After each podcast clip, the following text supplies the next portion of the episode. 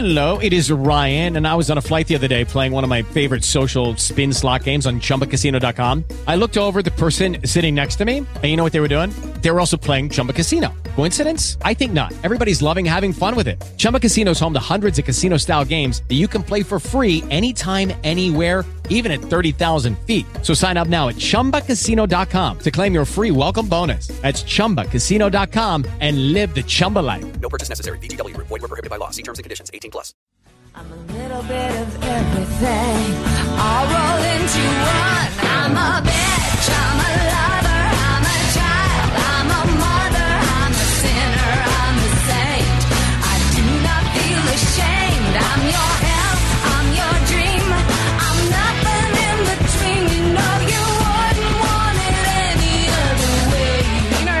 A lot better when I can turn my own microphone on. I don't like having to depend, to depend on you for my microphone. I don't know. I don't. I don't. I don't know what that's supposed to mean. We we did the podcast in the other studio, No, I- and and I was able to turn my microphone on, and so if I wanted to talk before you allowed me to talk, I could. Oh, I see. You have But- control issues. I get what you're saying. I do. Sometimes I do. really? It's sad. Yeah, I do. You don't seem like a, a controlling Control person. No, I'm pretty good about hiding it. clearly. a little bit. No, I'm not. I mean, I'm not, I don't have to have total control, but over certain things, like what? like my stuff. You mean your stuff? No, like, like- would you say an example of your control is the fact that you and your husband have separate bathrooms, which I have now found Yes. is a common marital practice. Yes, which is uh, awesome. It's a secret to a very good marriage. totally separate bathrooms. Because the week that I had to share a bathroom with him, or the two weeks that I had to share a bathroom with him because my mom was staying with us, almost killed him. Killed him? Yes. Because of your uh, rules or what? Yes, because I was. This is my bathroom. Don't mess it up. Oh, he came. He was. He was oh, in my bathroom. You had home field Yes, advantage. I had home field advantage. But yeah, no, over other stuff too. Like I, uh, I really want him to help me, you know, load and unload the dishwasher, but I don't like the way he does it. So I have to have control over that. So, so I get mad at him for not doing it, but I don't like the way he does it. All right, I'm going to sidetrack the conversation a little bit because this is a point of contention also in my marriage. Yes. In that when my wife and I first moved in together, Wait we a minute. I've got to tell people it's the producer Michelle podcast. They know. Yeah, it's episode twenty. So, but- okay, so when you're you and your wife moved in, My bad. We almost messed up Lisa's bath time. Yeah. Um, so anyway, when we moved in together, I she would didn't like the way I loaded dishwasher because in her mind it was not efficient. And I was still of the mindset that I am a dumb man who doesn't know anything, and I would just go, "Oh, okay."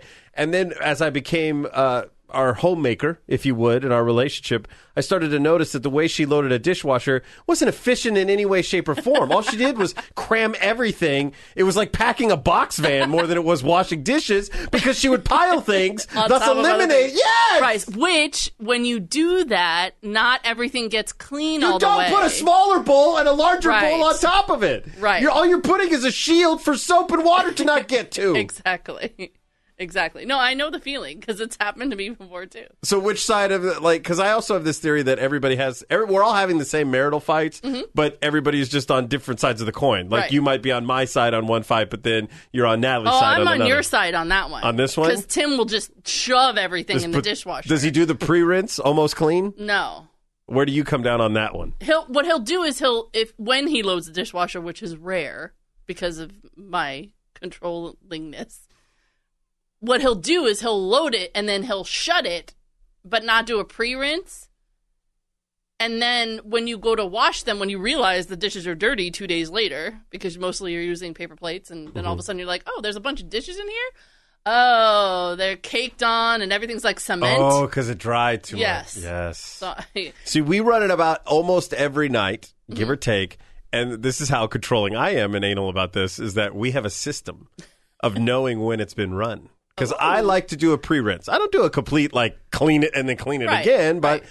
I don't like food particles being left at the bottom of the dishwasher Right. and not being known that they're there. So Yeah. if there's any solid waste other than, like, something that is a sauce or breakdown, that, that I don't worry about that. right.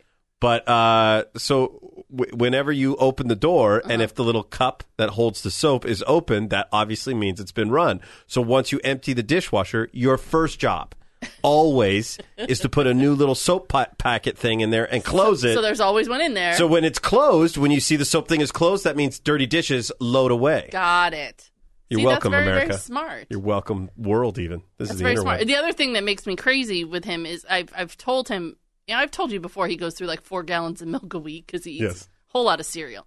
Well, every single day this week, he's apparently had Cheerios before work because I'll come home and his his dish will be No. in the sink on the other side, Timothy. but then there will be pieces of Cheerios in the sink that didn't get washed down into the garbage disposal and they're stuck to the sink. Timothy Martin Kelly. Stephen. Whatever. I was close. But yeah, no, and it drives me crazy, and and that it's it's so funny that that drives me nuts because my mom had the same complaint about my dad when he would have his cereal is he wouldn't you know he'd rinse his dish and stick it on the other side, but then he'd forget to rinse the sink and get everything down the drain. And how is it that I have a penis and I'm the one who has to do that for my wife's? This isn't what the life is supposed to be. I am supposed to be the dumb oafy man, not that your Tim is, but I'm saying I'm supposed to be the dumb oafy man who blunders through domestic issues. Right. Not the guy who gets up at two o'clock in the morning, comes down to pour his cup of coffee and sees Froot Loops. Froot Loops, Q! Froot Loops! Not Special K, not, not even uh, Honey Bunches of Oats. Uh, a child, an adult cereal under a child's costume of taste. Froot Loops. It's Froot Loops with marshmallows. Thirty-seven-year-old woman cube eats Froot Loops with marshmallows. They are good though. They're I like delicious. to eat them out of the box. When you're ten, that's when you have to stop. well, you have children though, so they're there, and when they're there, They don't it makes eat it it! attractive. They don't eat it. Yes, but you can buy it for them, quote unquote. That's not buying it for them. Anyway, it's just I'm sorry. I took us all down the rabbit hole. No, no, no, that's good. It's been a long. I mean, listen, we had the anniversary show. That's over. Thank God, we all had a really good time. I thought it was. Uh, it, I'm glad that it's over. Yeah. It was stressful, but it was a lot of fun. It was I hope you great. had fun. It I was thought it your was a first fantastic one. show. It was your first one, and you were a big hit with the crowd. Oh, thank you. that was uh, really awesome. Justin did his uh, part of his stand-up bit, among other things, I screamed at 600 people plus about cereal. kids pooping in diapers. That's true. Oh, and yeah. all over. It was really funny. It, it was really good. Everybody had a. Everybody was like, "God, that Justin, he's funny." Like, yeah, of course. If you want to, you can partake on iTunes uh, or go to justincomedy.com and you can uh, buy my, uh, what is it? That is, I Love My Kids. I swear. I that is that swear. album. That's when you're like the album where you're like kind of tied up on. I'm tied up and then they have squirt guns to my head. Yeah, that was awesome. Um, so yeah, so the anniversary show's over, so that's kind of a stress that that's been over. I've had a tough week with with one of my dogs, Buffy. She's the oldest one. Had been a really really tough week. She's been doing really well. She's 17 years old, for those of you who don't know, and she's just she's supposed to be about 15 pounds, and she weighs about 10 pounds. She's a like poodle terrier mix, so she's a naturally kind of a skinny dog anyway.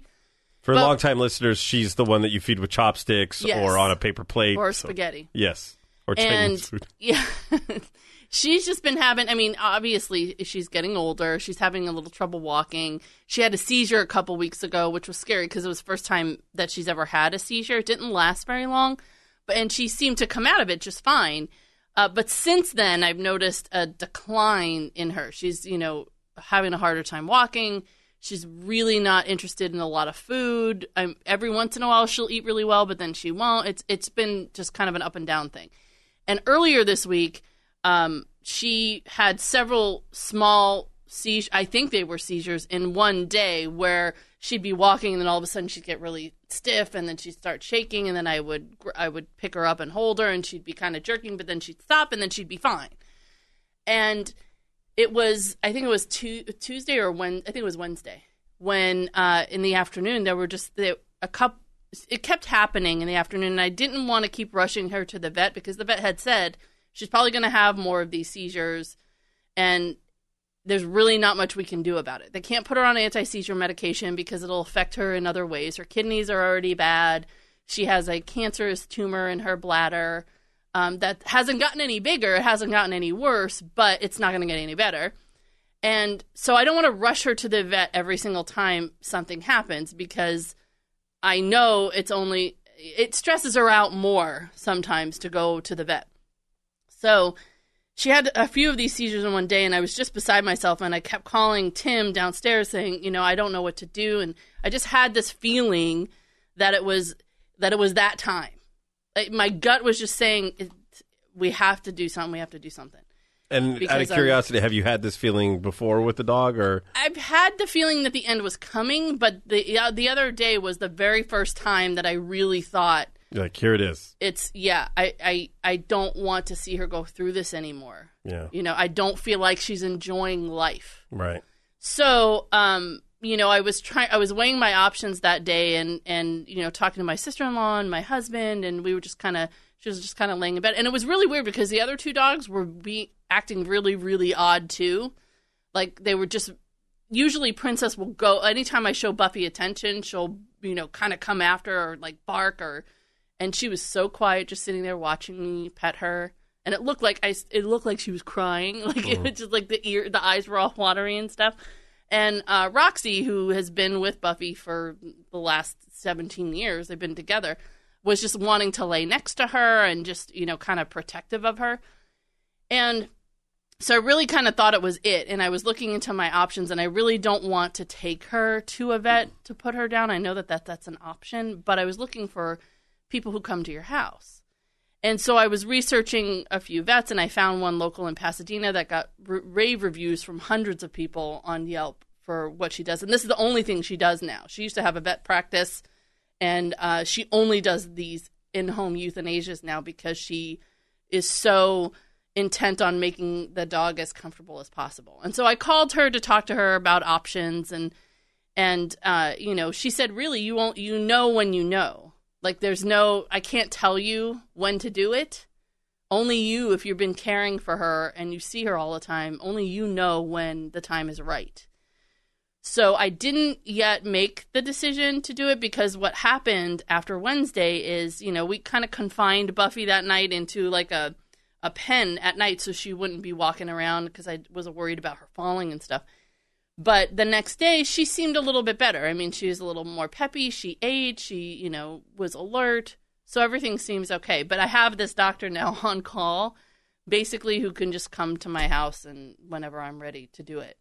Uh, because they always say it's better to do it, you know, an hour a little early Yeah. than an hour too late you know? And so I, I just keep hoping in my mind i can tell my husband every time every day i wake up i sort of hope that she's gone in her sleep. Yeah, because for me that would be the perfect way. But i don't know if it's going to happen that way. And it's just it's so hard. I mean it's just you, she been through it. is she the first dog that you've had? You know, would she be the first to pass away under your care? under under my direct care yes. Well i had a cat that passed away but not really under my care i had rushed her to the vet and then she, after i left the vet she died at the vet um it, it would be the very first one because my first dog Machen when i was a kid the german shepherd my mom basically took the dog she's like okay we i got to take her to the vet and she never she was came old home at the time, yeah. she was 16 and and she was having a hard time walking And did your mom? I can't. I think you told this story, but did your mom know that that was happening, or was it my like a- mom knew she was going to do it. She just didn't want us to Right. know. And you didn't know the she fact. came I didn't yeah. know until she came back without her. And then my dog Amber died in a very traumatic way um, at home, like before we got her to the vet. I mean, she just had this seizure and died. So it's the first time I have to do it myself if I make the decision. That's why I keep hoping maybe she'll just die in her sleep. Maybe she'll die in her sleep because I just don't. It's odd to me to schedule a time, even though I know people do it all the time and Yeah. they do But it is great weird. last days, but it just feels weird. It's a. di- I I did a lot of reading uh, online because when Rocky, like one day he just was he was his usual self, and then boom, Right, it happens quick. He wants. I want outside. Right. Mm-hmm. I'm not coming inside. Uh, you could see that he was just mopey. Didn't want to eat. Didn't really want to drink. Right. And I was kind of in my naivete thinking it's going to be quick. Right. And then it took like a day or Yeah. two before it finally happened. And Uh-huh. And it's that kind of thing. I think it all worked out okay. Right. In retrospect, I think I would have. As soon as I saw that, I wish I would have Right. even had the idea to look of having somebody come and just take Yeah. a look because it's a weird thing because you're it's like pulling the plug but there is Right. no respiratory you know or respirator Right. And I don't want to be I don't want her to be alone. I don't Yeah. want, you know, so I want to have a little control over that moment. you know, because she's been with us for so long and and she trusts me obviously, so I want to have control over that moment. Yeah. And it's just so hard when you just have that back and forth of whether you should do it or not. I have a friend who lives in uh, who lives in Kansas who had a really old golden retriever, and they live on this big farm, lots of property and stuff. And it's happened to her twice when you know the dog. One day she let the dog out to go to the bathroom, and the dog never came home. And she believes she's like kind of a farm girl. She just believes, hey, you know, when they're ready to go, they kind of wander away to be alone. And that's what they do in the wild. They like leave the pack Yeah. and go somewhere, and then they pass away. So yeah, I'm just having a really hard time this week. Uh, just you know, with her, I just it's just it's sad. Like I know it's going to happen. It just no matter how much you prepare for it. But it's a thing. hard. It's it's a weird thing where it's like you want it to happen quick, not only for her sake, but also for yours on some Right. level. I'm sure, a very small level. Sure. But at the same time, it's not something that you feel comfortable make. Like you don't want to make it happen quick. Right, If exactly. that makes sense. What do you want, Bender? Nothing. I just wanted to say you guys have a great weekend. I enjoy the podcast every time you post it Thank you, Bender. through KFIAM640.com. You were producer Michelle. I seriously love you guys. we love you too, Bender. Bender. Have a great Friday. Have a great Friday, Bender. Oh, that was sweet. He's good people. He's good people.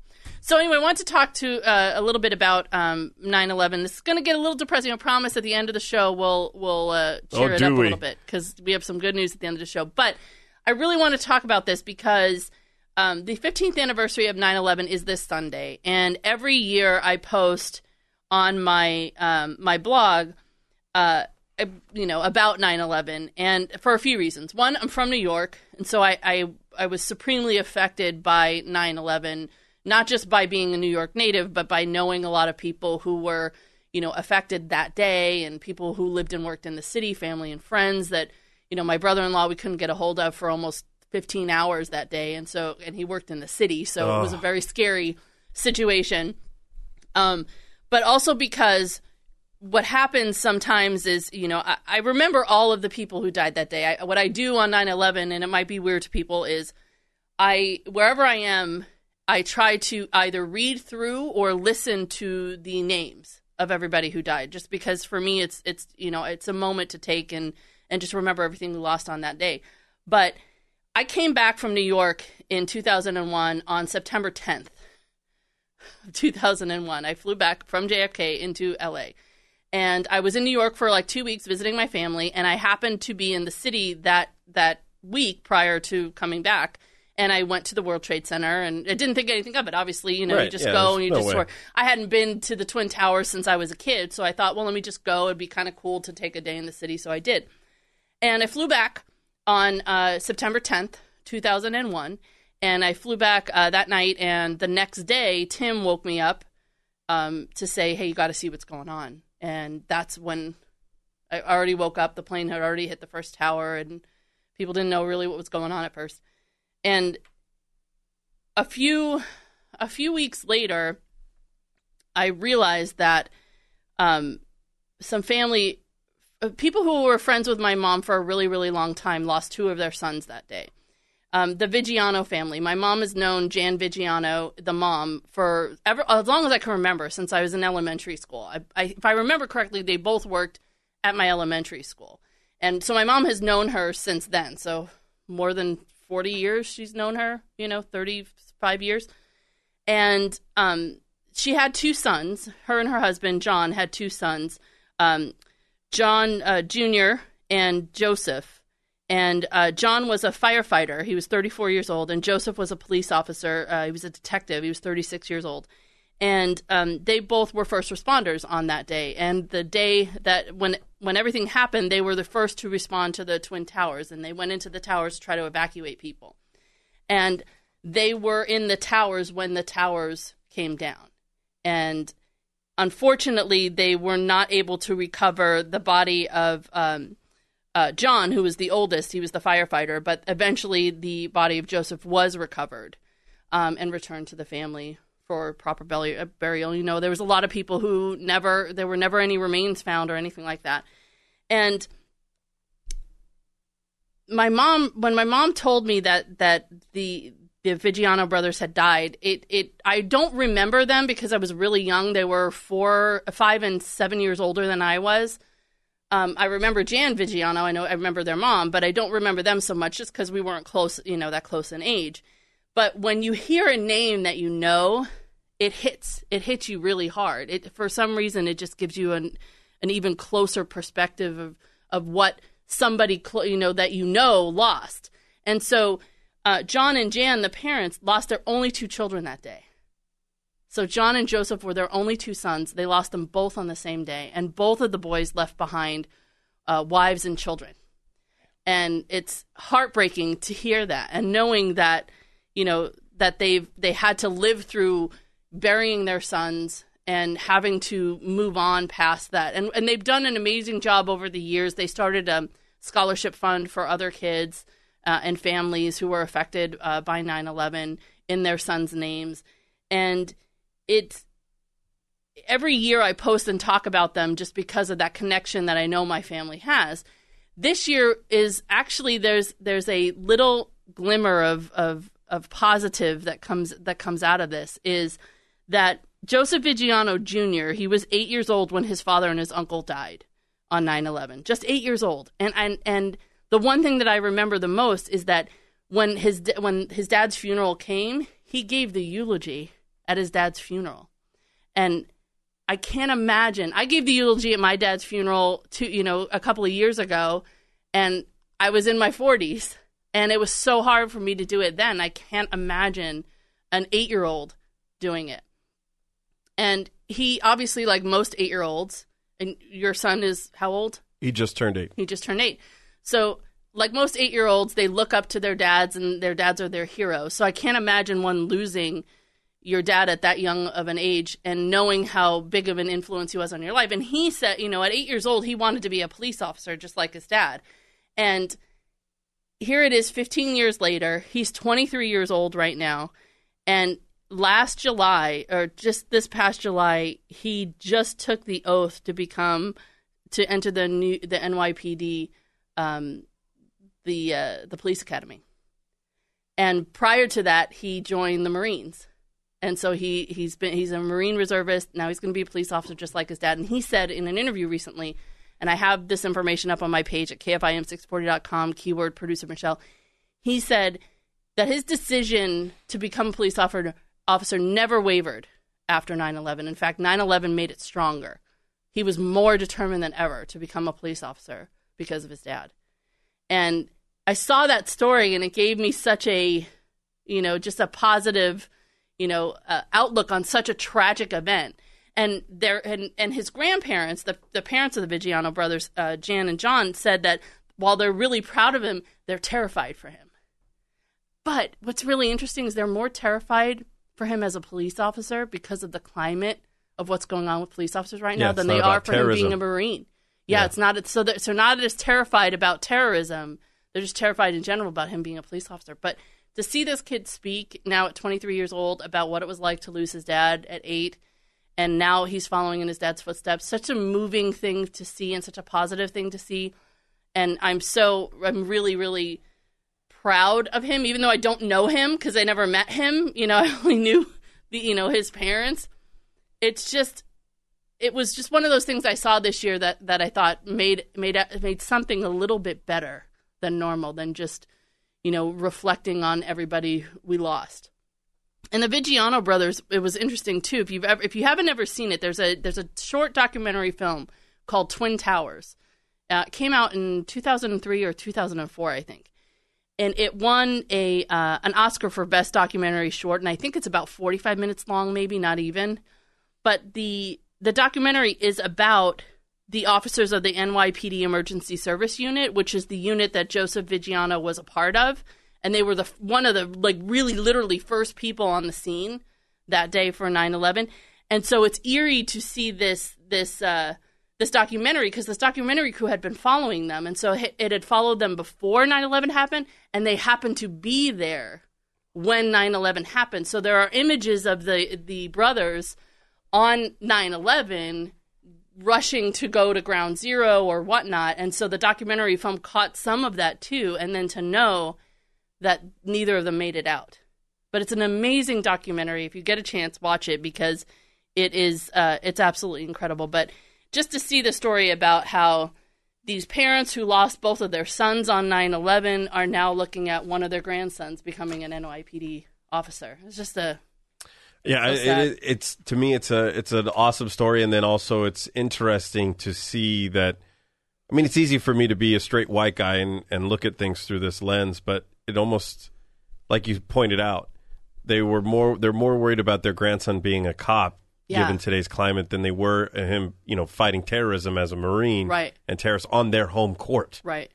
and to see that what seems like when you compare it to 9/11 it seems like culturally we've we've actually taken a couple steps backward Yeah. maybe that was always an issue I don't know Right. because I, I again I'm straight white guy what the hell do I I don't have any perspective on it to be frank Right.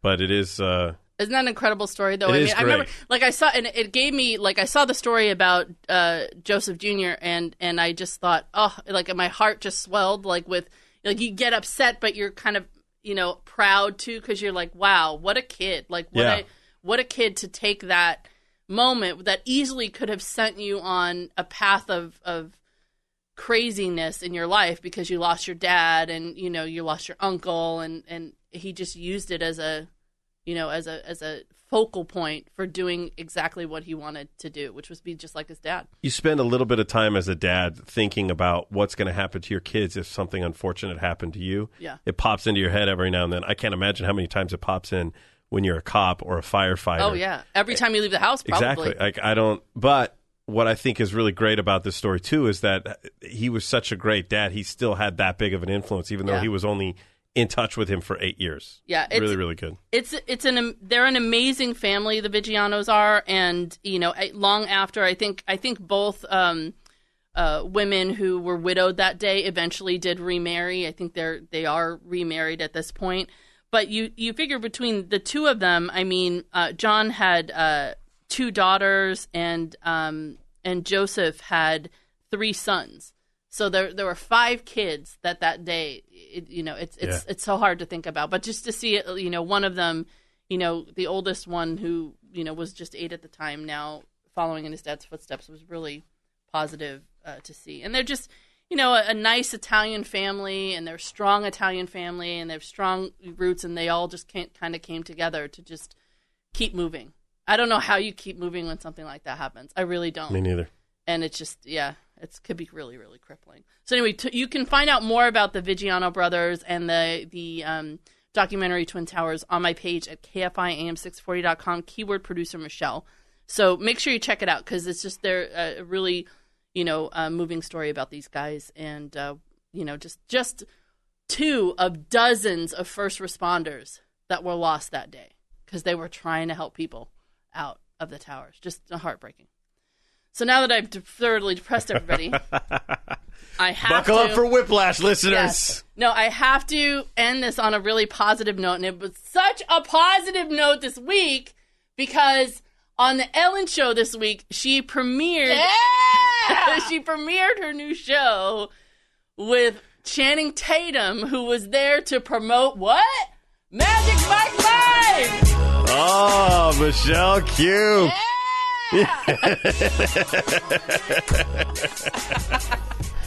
It is coming to Las Vegas. It is. Yeah! it's going to be at the Hard Rock Hotel and Casino at Club Domain, and it is going to start March 2017, March 30th, 2017. And guess what? What? I have tickets for the very first night. Yeah! the first show on the first night. Yes. I was able to find two tickets. They're not together. they're separate, matter. so they're a couple rows apart. But and the reason why I can't find tickets, couldn't find tickets, is because Ellen is sending her entire audience That- from that day. Bitch. uh, she's she's paying for like a three day, two night stay Yeah, in they're Vegas. staying at the casino and Yeah, everything. and they're going to the show. But what's great about tickets started at like forty nine bucks. Like you know they go up from there. But you can also add on like forty dollars to get like this VIP with the dance. And I'm going the first night because one, I'm going to report on it the next day on Handel Show. so I'm taking the day off. I'm preparing in advance yeah, to take the day off. I'm going to try to see if my mom will go that's awesome. because she likes Channing Tatum too. Oh, Yeah, she I likes did not Channing know that Tatum. part. Yeah, she saw Look at you Magic chip Mike. off the old block. Yeah, I think she went to go see Magic Mike XXL in the theater the day it came out.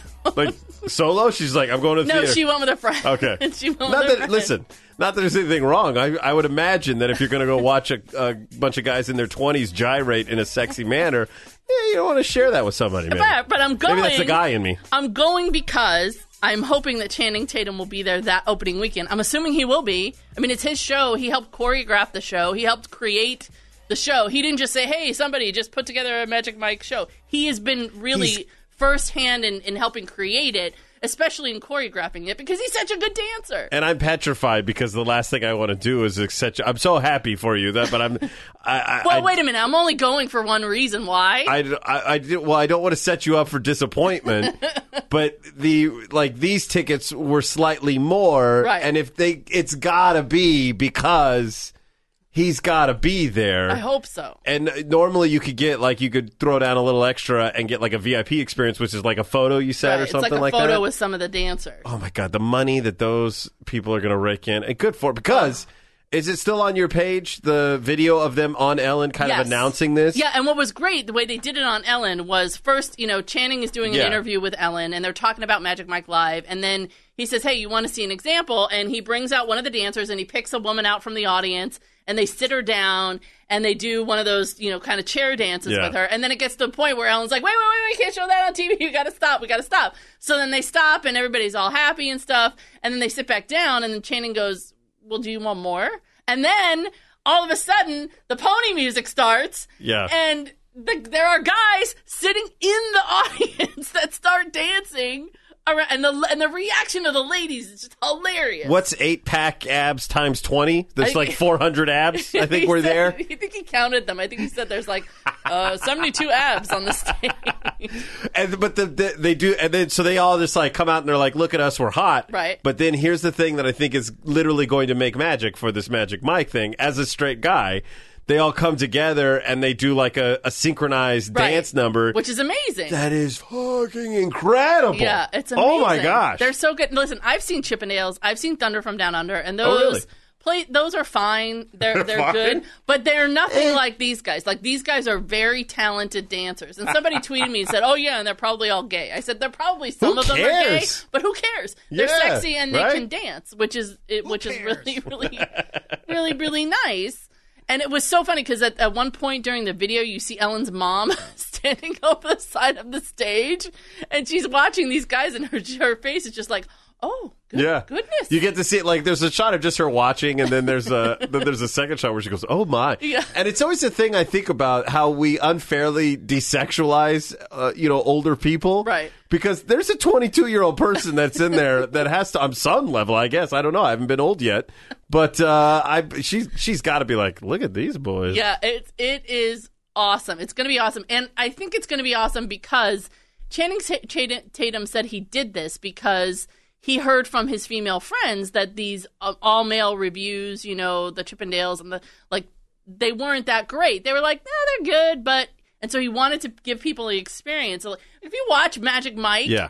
it is an experience to watch. What he's done is he's, I think, I don't, again, I haven't seen a lot of male strippers myself, but I think it, the emphasis in the past has been here's a guy who's really good looking and can dance. Right. Right? Because the bar is set pretty low for dudes. Right. If you're good looking and you can do a step together touch, step together touch, and snap your fingers at the same time, no chick is going to care. Trust Right. me. I'm as fugly as I am, and my wife is on board, and she's hot, Not right? fugly. But uh, here's the thing: very, you, you know what I'm saying, though. You No, see lots of guys that are, you know, they outkick their coverage, as I said.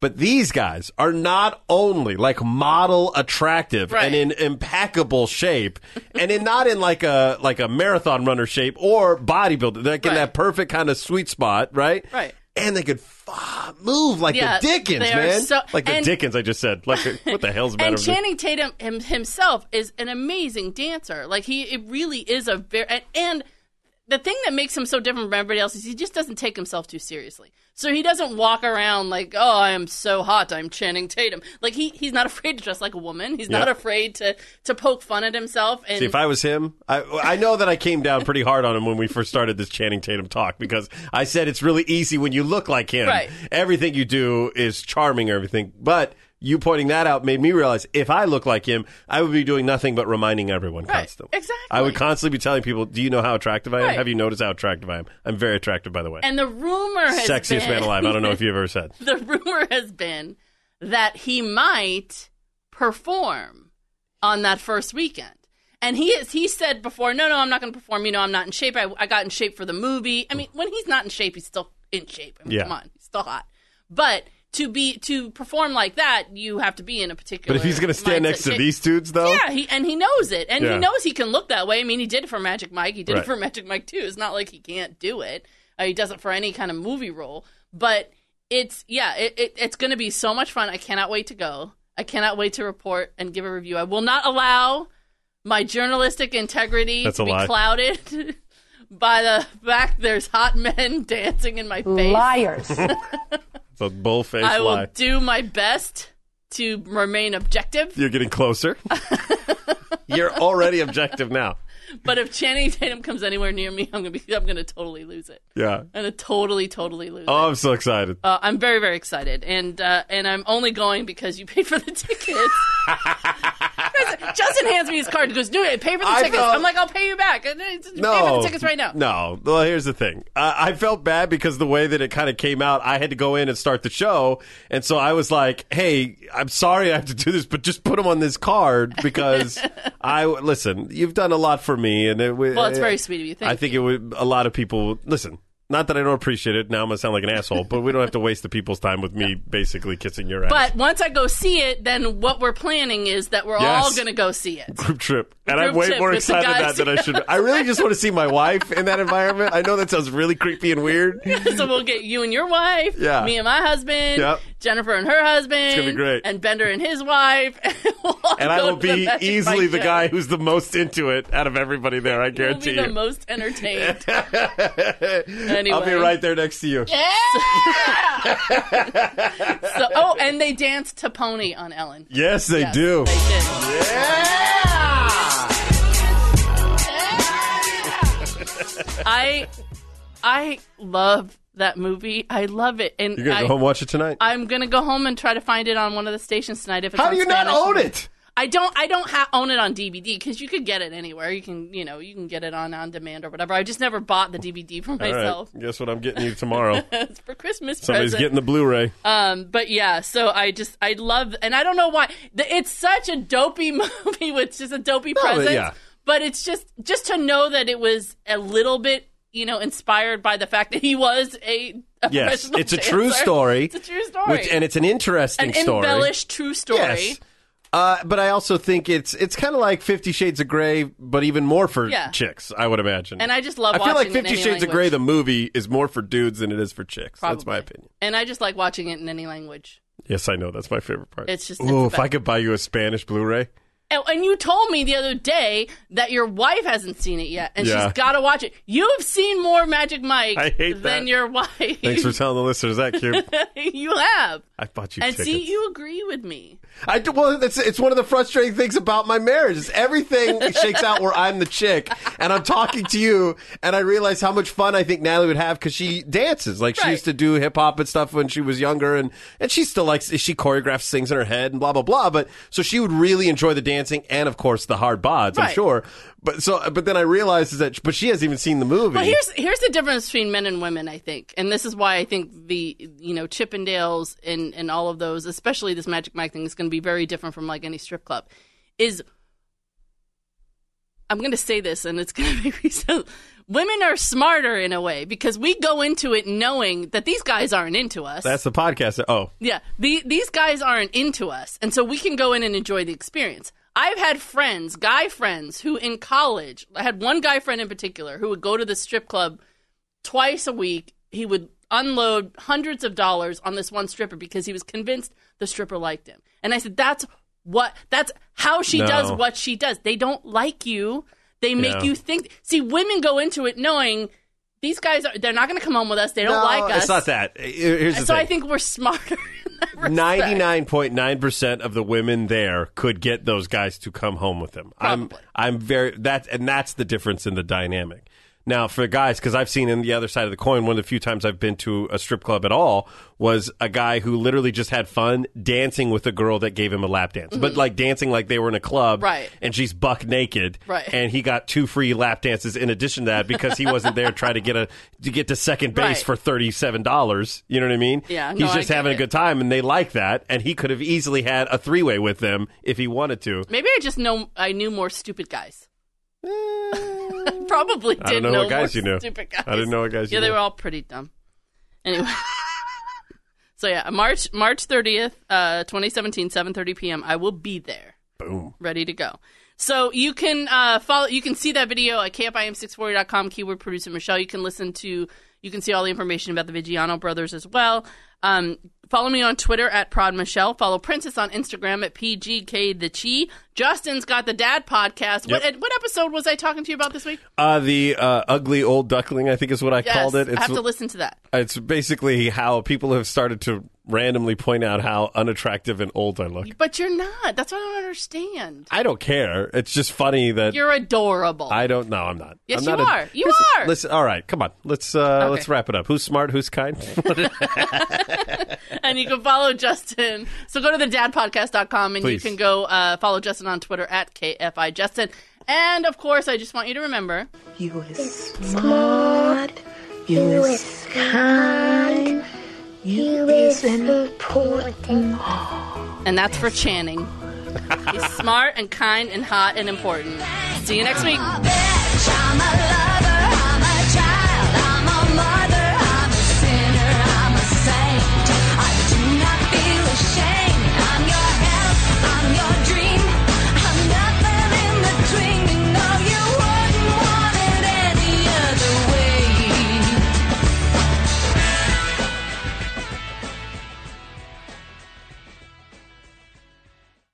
With the Lucky Land slots, you can get lucky just about anywhere. This is your captain speaking. Uh, we've got clear runway and the weather's fine, but we're just going to circle up here a while and uh, get lucky. No, no, nothing like that. It's just these cash prizes add up quick. So I suggest you sit back, keep your tray table upright, and start getting lucky. Play for free at LuckyLandSlots.com. Are you feeling lucky? No purchase necessary. Void where prohibited by law. 18 plus terms and conditions apply. See website for details.